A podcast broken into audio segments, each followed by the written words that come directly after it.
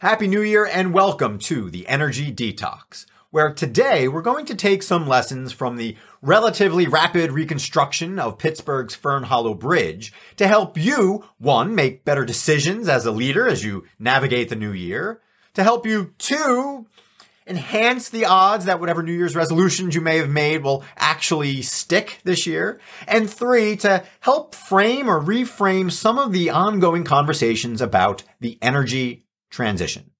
And as a quick refresher for those of you who might not recall the Fern Hollow Bridge, which made national headlines last year, this bridge here in Pittsburgh, Pennsylvania collapsed unexpectedly January of 2022. Fortunately, it was a snowy morning. There wasn't as much traffic as there normally would have been around 6:30 in the morning when the bridge collapsed. So injuries were minimal, the number of people on the bridge were minimal, and Again, all told, the situation could have been far, far worse. But why was this in the national news? Well, one, of course, bridges typically don't collapse out of the blue here in the United States. And two, President Biden was already scheduled to come to Pittsburgh several hours after this bridge had collapsed.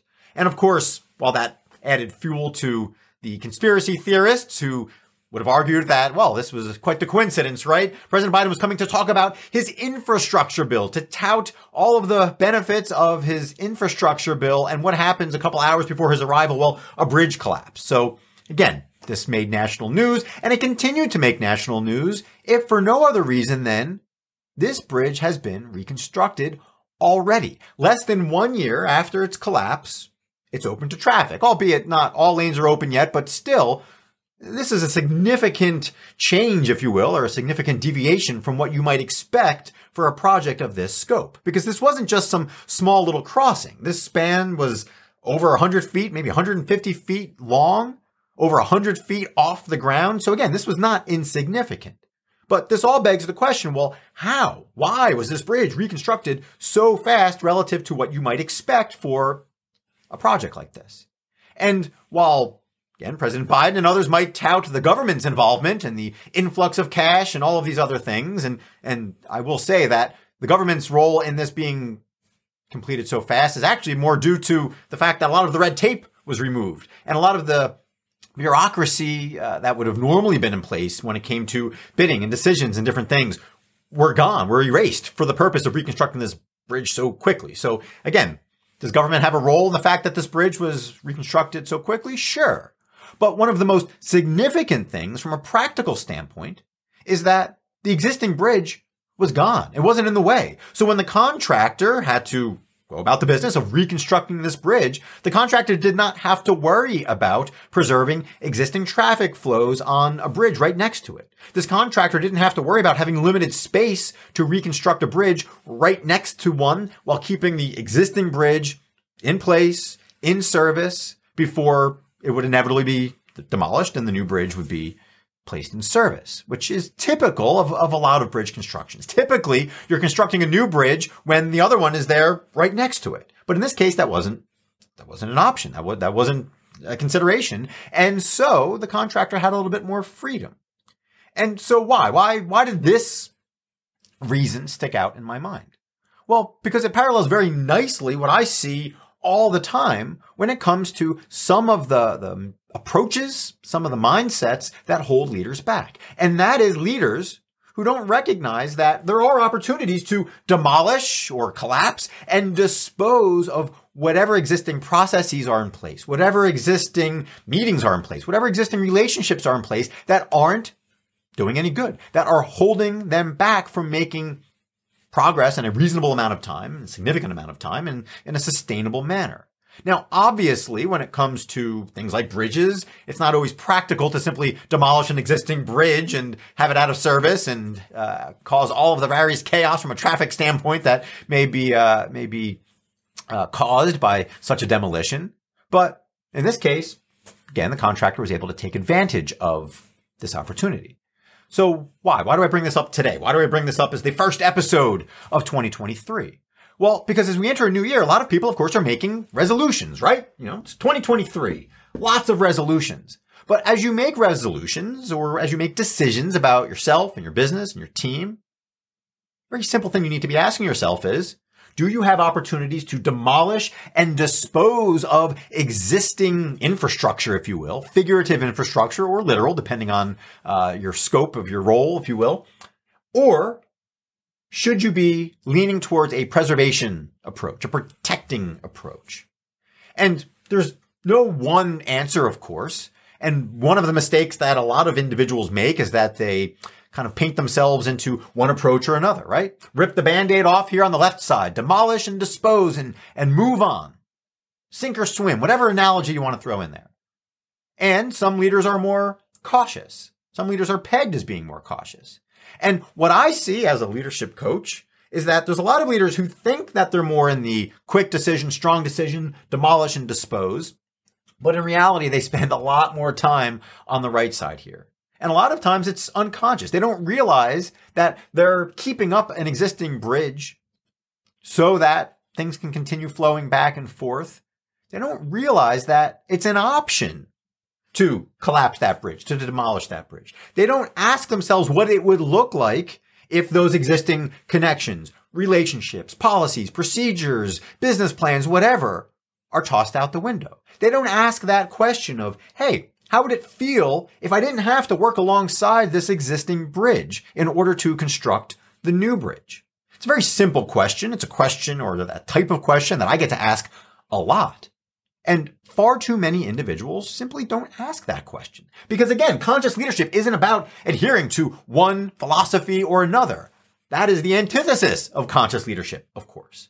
Conscious leadership is making a decision in that moment for that particular situation. But you as a leader need to ask yourself, are you at least exploring the demolition opportunity? Or conversely, are you always leaning towards preservation and protection?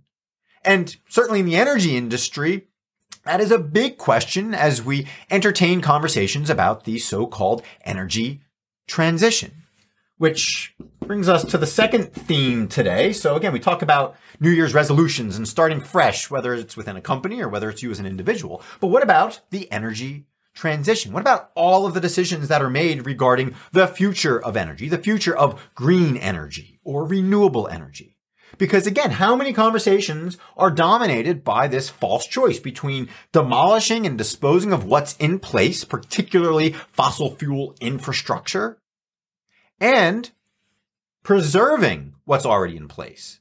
And there's sort of a twofold preservation approach here. One is preserving existing infrastructure, but the other is preservation of planet Earth.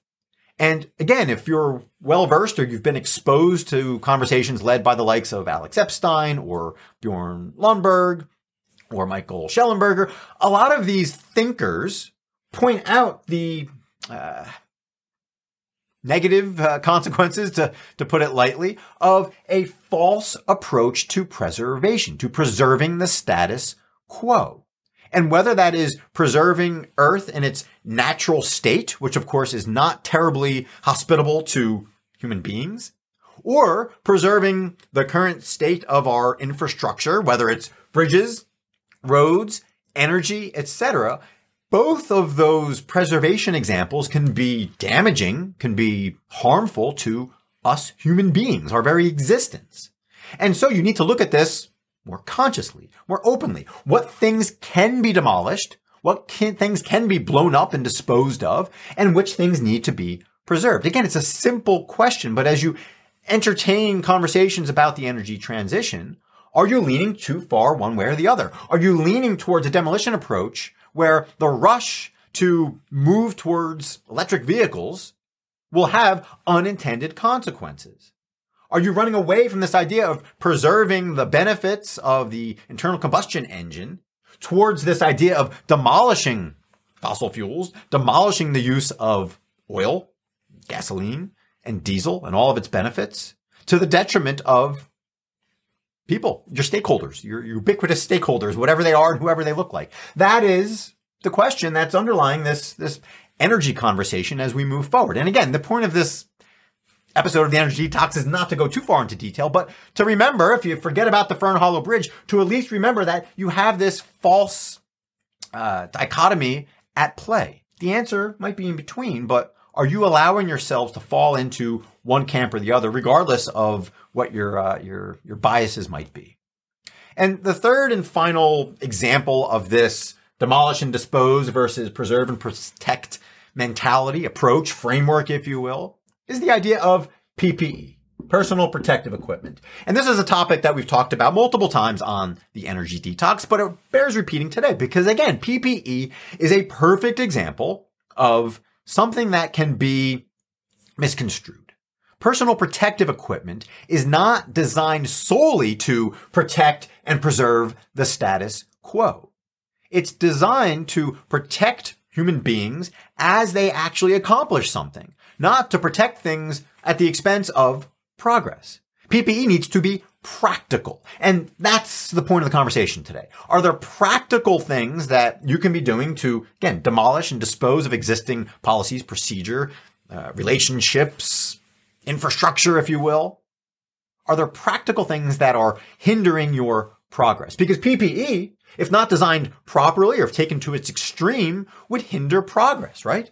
A, a pair of mittens that would protect your hands, well, sure, they might, you know, leather mittens are going to protect your hands. But if your job is to work and, and to, you know, rely on your dexterity and, and, and work with small tools, well, again, that's not going to work. You need PPE that's going to allow you to make progress. And again, not going to expand on this. I'll throw some links in the show notes for some, some further conversations on this. But as you head into the new year, you want to make sure that you alone as an individual are not embracing this false preservation, false protection mindset, and in turn encouraging your teams, consciously or unconsciously, to also adapt this false sense of PPE, which can lead to limited progress and ironically, in some cases, can actually lead to more harm if the PPE is not designed for the job at hand. So with all of that being said, I one wish you a happy new year as you again try to uh, live out your New Year's resolutions four days into the new year here.